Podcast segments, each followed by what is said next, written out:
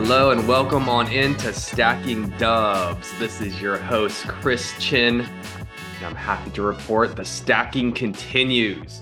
Warriors win their second straight game on the road in New York, 110 99 against the Knicks at Madison Square Garden in front of a big crowd on TNT. Impressive performance by the Warriors, although not without its hiccups. Warriors improved to 31 and 27.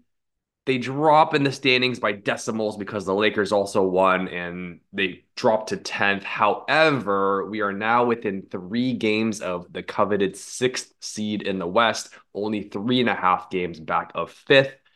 The Warriors, the only team in the NBA with a double digit win total in the month of February with 11.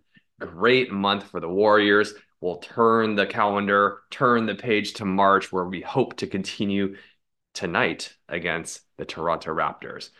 Warriors have won 12 of their last 15 and perhaps most impressively, the seven straight road games. Absolutely love to see what we're doing. Great focus on the road. If you remember last year, we just could not win a game on the road. So it seems that's very much a culture thing great culture this year. Team genuinely seems to like being together, great chemistry, and it's being reflected in our road strength. I don't know how much I'm contributing to this uh, on a personal level. This was the fourth game that I either couldn't or forgot to wear Warriors gear. I have no excuse for this one. I rushed back from home from work and just forgot to put on my Warriors gear. But in those four games, the Warriors are 4 0. So I don't know what to do, guys. Do I not support my team and by supporting it, or do I do the opposite and wear Warriors gear? I don't know what to do. However, if I forget again, I'm not going to stress it. Well, Warriors, almost another near collapse.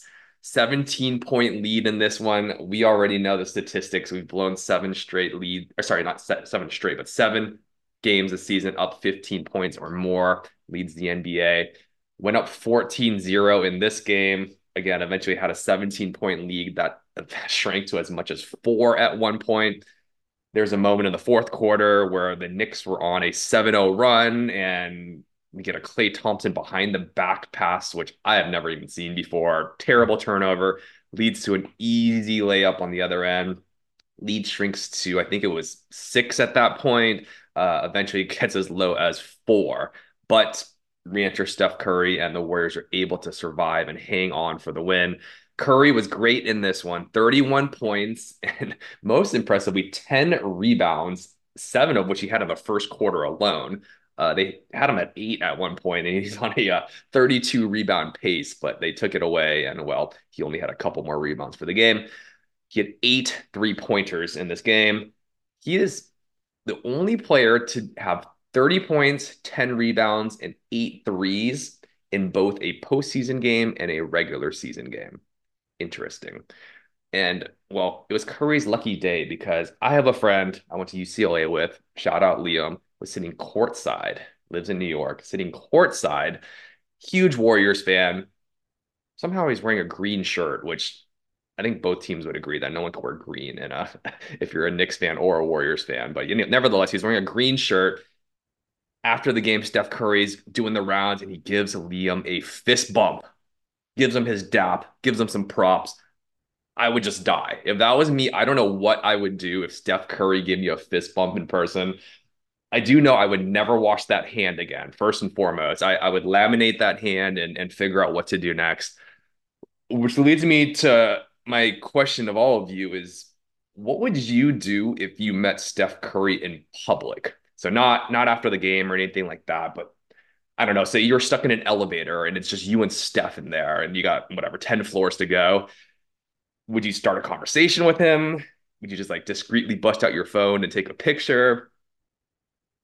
I would, I think I would say something. I mean, I, I, you tend to leave athletes and celebrities alone. I respect their privacy, um, but Steph's kind of one of those Michael Jordan situations where you almost have to say something.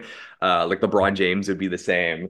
I think I would say something, but to what extent? And what do I say other than that I'm a huge fan and now I have a podcast and wow, I'm super cool. Um, but I don't know. I, I, I, there's other people that I know would say, oh, I would like fake a heart attack or fake a seizure. Let Steph Curry be a hero and, and make the news and just have a story with him.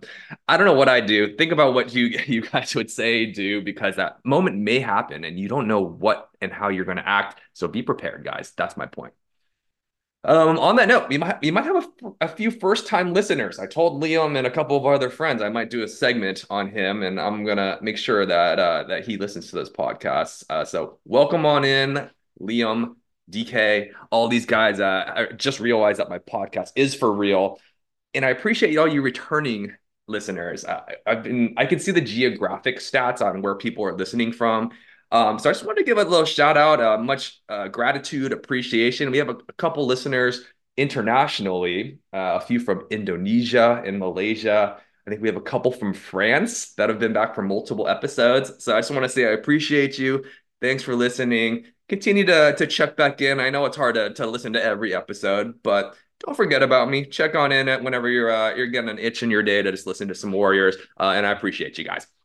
All right, back to the game though. Steph Curry Great game, but my player of the game goes to none other than Jonathan Kuminga. Yes, Kuminga has been the difference in a lot of our wins in, in February. 25 points in this one, eight rebounds, two assists. On the defensive end, he had two steals and two blocks, making an impact on both sides of the court. He was 12 of 19 from the uh, from the field. Who can do quick math? Percentage that is 63%. I already used my calculator earlier. I cheated. Uh, but 63% from the field, which on 19 shots, you will take that. That is as productive and efficient as you're going to get. Draymond Green after the game says, you know, Dre's been getting a lot of credit for our recent wins and and really just turning things around since he returned, but the credit goes to the growth of Jonathan Kuminga. And really, I think the the most important part of that is the rim pressure that Kuminga provides in terms of attacking the hoop, getting into the paint, just providing pressure on the rim. The Warriors are dead last in the NBA in terms of shots at the rim. They currently attempt 27% of their shots at the rim. And I think that's about 6% below the league average. So they're they're far ways off in terms of penetration and getting to the hoop. Tonight, in big part thanks to Jonathan Kuminga. They had 58 points in the paint. We will live with that. Um, and with that, obviously, you know, Kuminga will get to the line a lot, take your free throws, which we didn't shoot extremely well from the line. But you can see how important it is to get easy buckets, especially when the three point shot's not falling like it wasn't tonight. I think the Warriors shot about 31% from three. Most importantly, it gives them Kuminga gives them an isolation score, which Wiggins hasn't been able to really provide as much as we had hoped as in past years. But it's also being able to score from the inside gives us an inside out passing attack.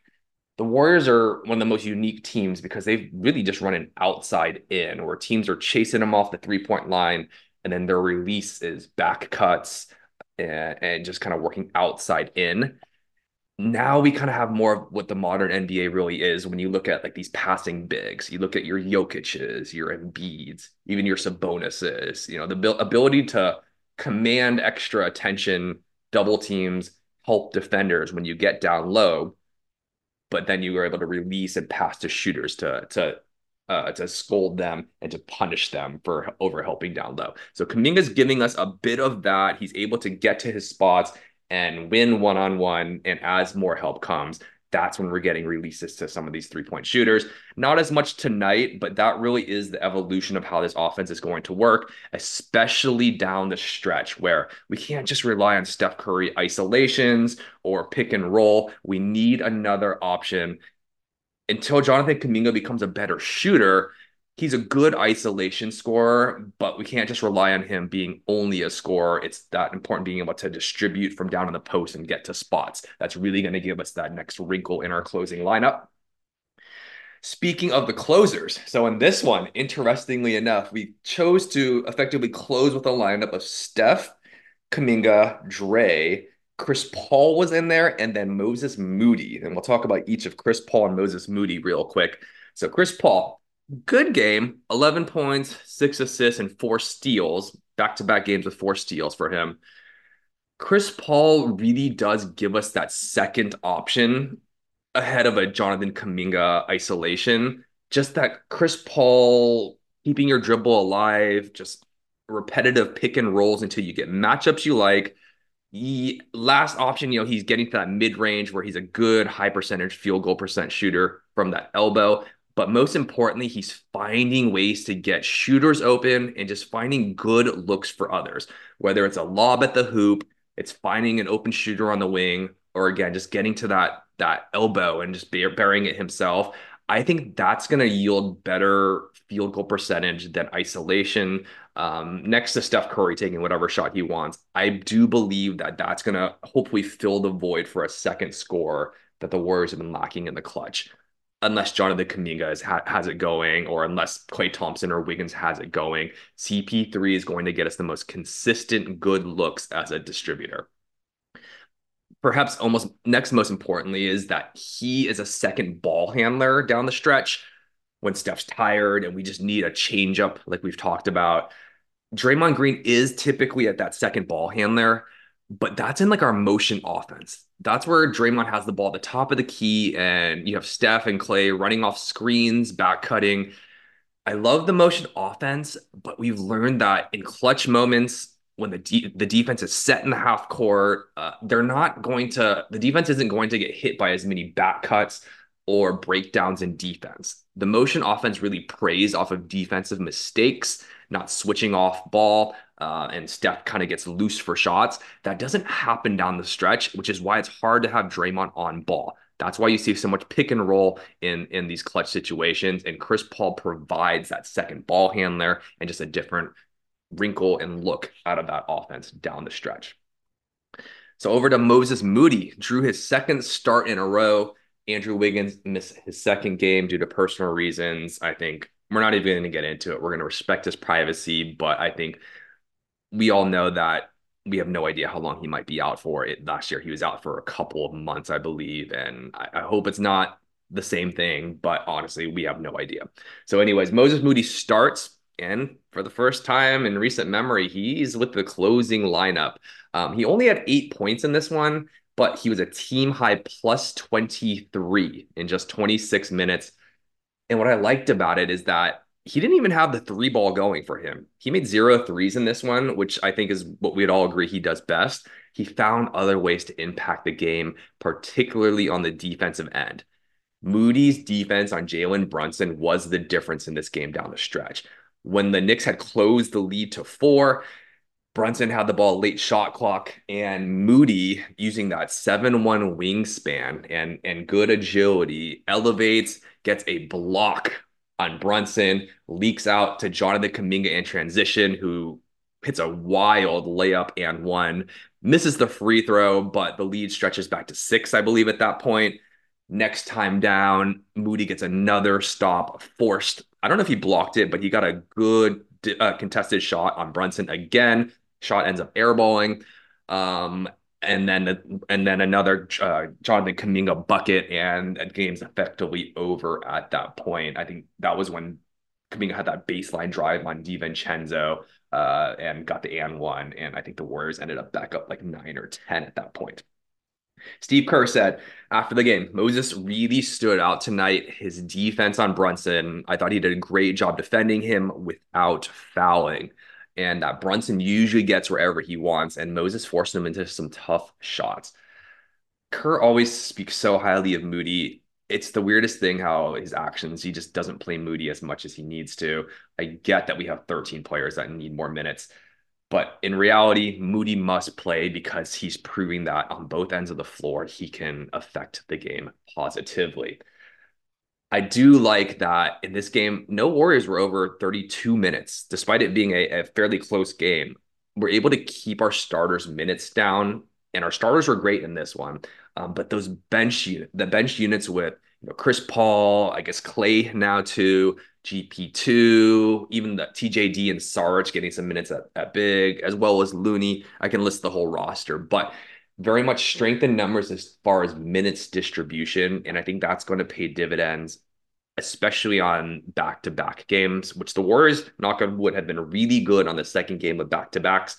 I accredit that to very much being able to manage minutes and having great depth On the defensive note, another game defense really shined in this one. I know the Knicks missed a, a, whole bunch of shots, especially early, but we held them under 100 points.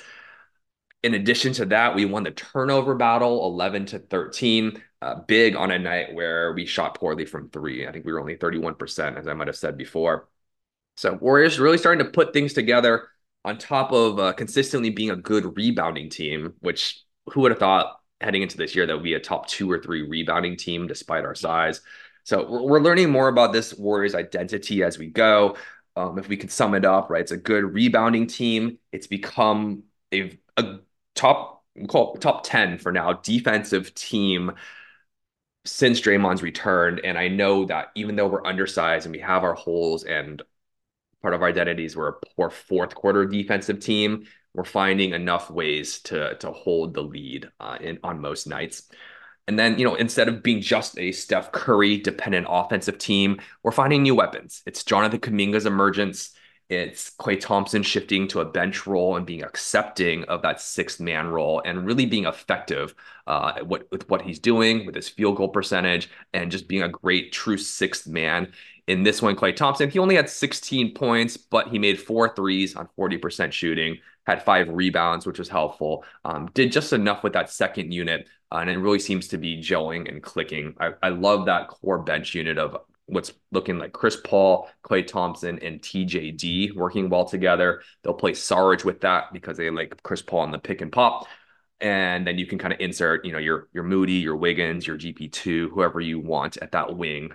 Um, just or Podziemski as well, just depending on what you need out of the game. So a lot of weapons, a lot of chess pieces that we just figure have to figure out how to play them on any given night and who has it going. But that's been the Warriors, a strength in numbers team hopefully we're becoming this we believe team from past eras and, and, can start making some noise. We're climbing the standings, we're stacking some dubs, we got some momentum going. Let's make sure we don't have a let up tonight against the Raptors. We got to go all the way up to Canada. Let's get a win. And then we head into perhaps the toughest two game back to back of the season. We play at Boston, and then we have to go uh, back home and play against the Bucks after that. So we'll get there when we get there. But all things considered, let's keep on stacking some dubs and let's just keep on let's just keep on playing a good brand of basketball and just trust the process. Well, guys, again, thank you to new listeners. Thank you to returning listeners. You guys are uh, what's keeping me going. I'm having a great time doing this, and I just appreciate all of you. Until next time, peace, love, and stacking dubs.